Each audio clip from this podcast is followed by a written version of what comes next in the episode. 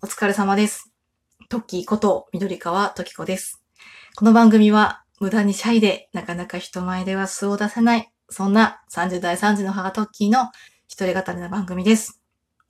今、収録をしている日、今日は4月18日、日曜日ということで、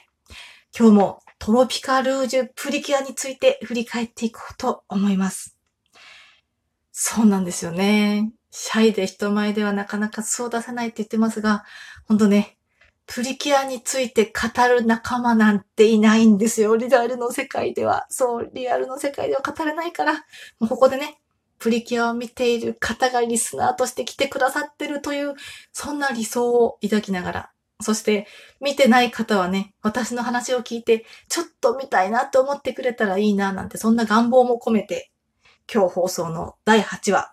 初めての部活、お弁当でトロピカッチャへについて振り返っていこうと思います。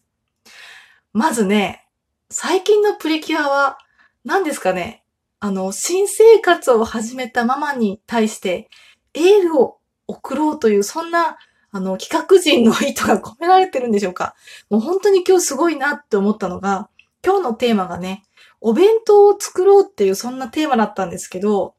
なんでお弁当を作ろうとなったかっていうと、もう見た方わかると思いますけど、主人公のね、夏海真夏ちゃんのお母さんが忙しいと。で、お弁当をね、朝早く作ってくれたけど、あの、二人分作ったお弁当のね、ご飯だけの方ね、あの、二段重ねのお弁当のご飯の方を真夏ちゃんに持たせちゃって、で、おかずだけの方をお母さんが持ってちゃって、ああ、やっちゃったみたいなね、そんなちょっとバタバタな日だったと。で、少しでもね、お母さんの役に立てたらいいなってことで、まあ、お弁当を作っちゃえってことでね、お弁当を作り始めるわけなんですが、そこで今回の注目メンバーですよ。滝沢アスカちゃん。キュアフラミンゴのアスカ先輩ですよね。で、このアスカ先輩がまたね、料理上手っていうのがね、ギャップ。普段その、ちょっとこう男らしいね、あの、すごい硬派なイメージなのに、料理めっちゃ得意とか、あと可愛いもの大好きとか、もうね、本当にプリキュアはね、あの、私に推しを何人作らせるんだというね、そんな、そんな最近、うん、ちょっとね、やばいね。先週はね、あの、みのりん先輩が好きとか言っときながら、今年はちょっとアスカ先輩かっこいいな、みたいなね、あ、今日はね、って思ってしまったので、ちょっと朝からね、あの、気持ちがわたわたしてしまいましたが、まあ、続きを話していきましょうね。で、このアスカ先輩のセリフで、ちょっと母としてグッときたポイントがあって、それはね、家族はチームだから助け合わないとっていうセリフをね、アスカちゃんが言うわけですよ。そう、まなつちゃんに向かってね、まなつちゃんは、お弁当はママが作るものばかりだと思ってたみたいに言うんですけど、そこでね、アスカちゃんがこのセリフですよ。で、これを聞いて、実は最近私もちょっと子供たちに対してこのことを言っていこうと思ってたんですよね。なんでかっていうと、最近、まあちょこちょこトークでもお話ししてるかもしれないんですが、まあ旦那も仕事が忙しい。ちょっとずつ落ち着いてきたけど、土日も休みなしで働いてると。ワンオペ状態でね、私は頑張ってるわけなんですが、やっぱ仕事もしてて、帰ってきてから家事して子供泣いてしてってやってると、まあ回らない回らない。私が不器用なのとめんどくさがりなのが悪いとは分かっているんですけど、もう洗濯物がね、もう小声で言った方がいいのかな。もう毎日山積みですよ。畳んでないの。掃除機もかけてない。もうゴミも、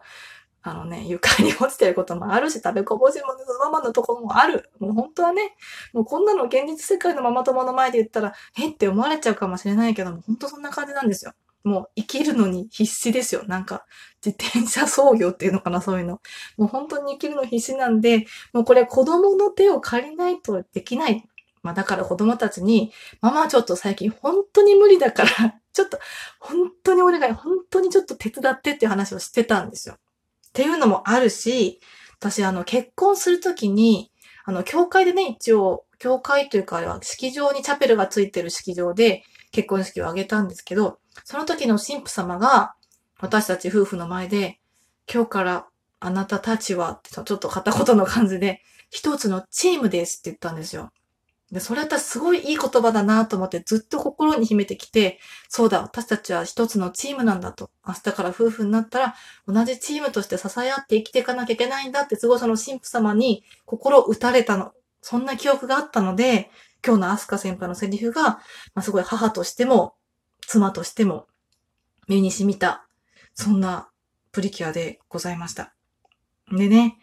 またね、この、まなつちゃんがお母さんを助けたいから頑張って作ろうっていう気持ちも本当にすごいな、素晴らしいなって思ったし、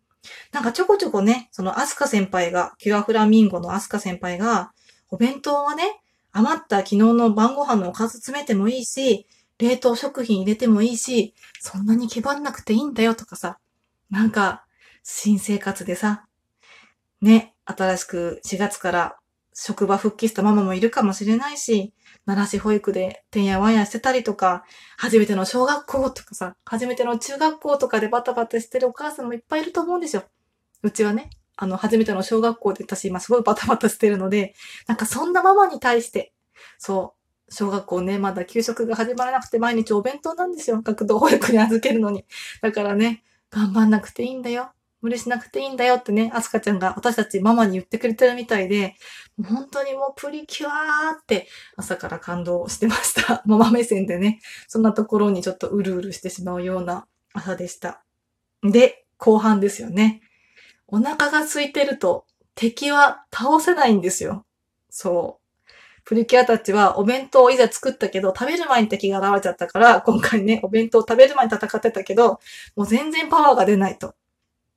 それを見て、あれって思ったママたち、多分多いと思います。これクックルンかみたいに思ったママたちいないかな？私だけかな？あのね、NHK 教育、E テレでね、クックルンっていう、あの、なんだろうな、クッキング戦隊なのかな？お料理を作って、お腹をいっぱいにして、満腹チャージって言って力を貯めて、満腹ビームっていうのを発信して、敵を倒すっていうね、あの、キャラクターがいるんですよ、クックルンっていう。それも、もしかして、パロディしてるのかなっていうね、ちょっと思ったりとか、あとお腹が空いてると力が出ないっていうのはね、やっぱちょっとアンパンマンとかでもね、お腹空いてたらアンパンマンが顔をくれたりとか、やっぱり子供っていうのはね、きちんと食べなきゃいけない。これは大人もだと思うんですけど、本当に3食しっかりとか、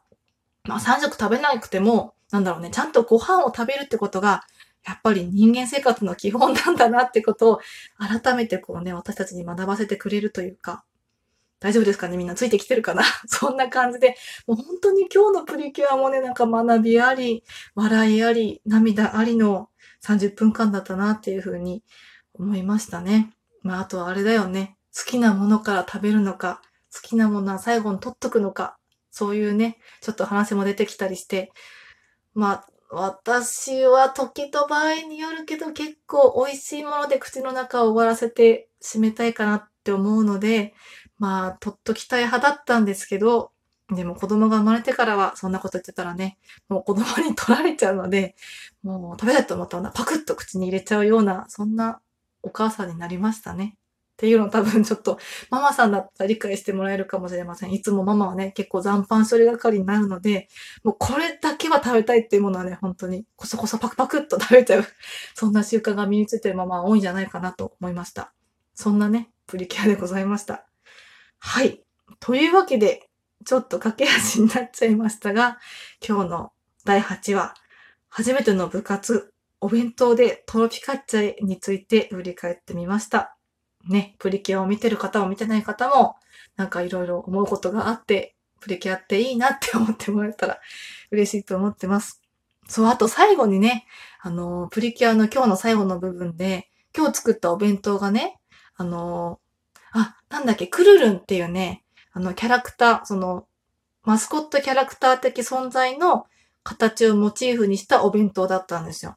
で、最後にみんなね、その実際のクルルンが見てる中で、お弁当食べれないみたいな、な、アンパンマンが見てる前でアンパンマンのパン食べれないみたいな、そんな状況ですよね。そう、だからそれを見てて、あ、なんかわかるな、みたいな。私も、確かちっちゃい頃、子供のために良かれと思って、オムライスにね、アンパンマンの顔描いたら、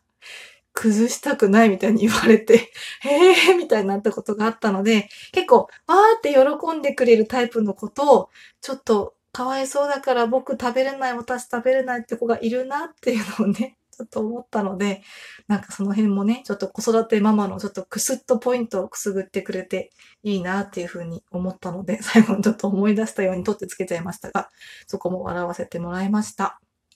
はい。というわけで、トロピカルージュプリキュア、毎回ね、こう、いろんなトロピカルことをやっていく部活と称して、毎回いろんな楽しいことをやってってくれる流れにね、なるのかなと思うので、今後も展開に期待したいと思っております。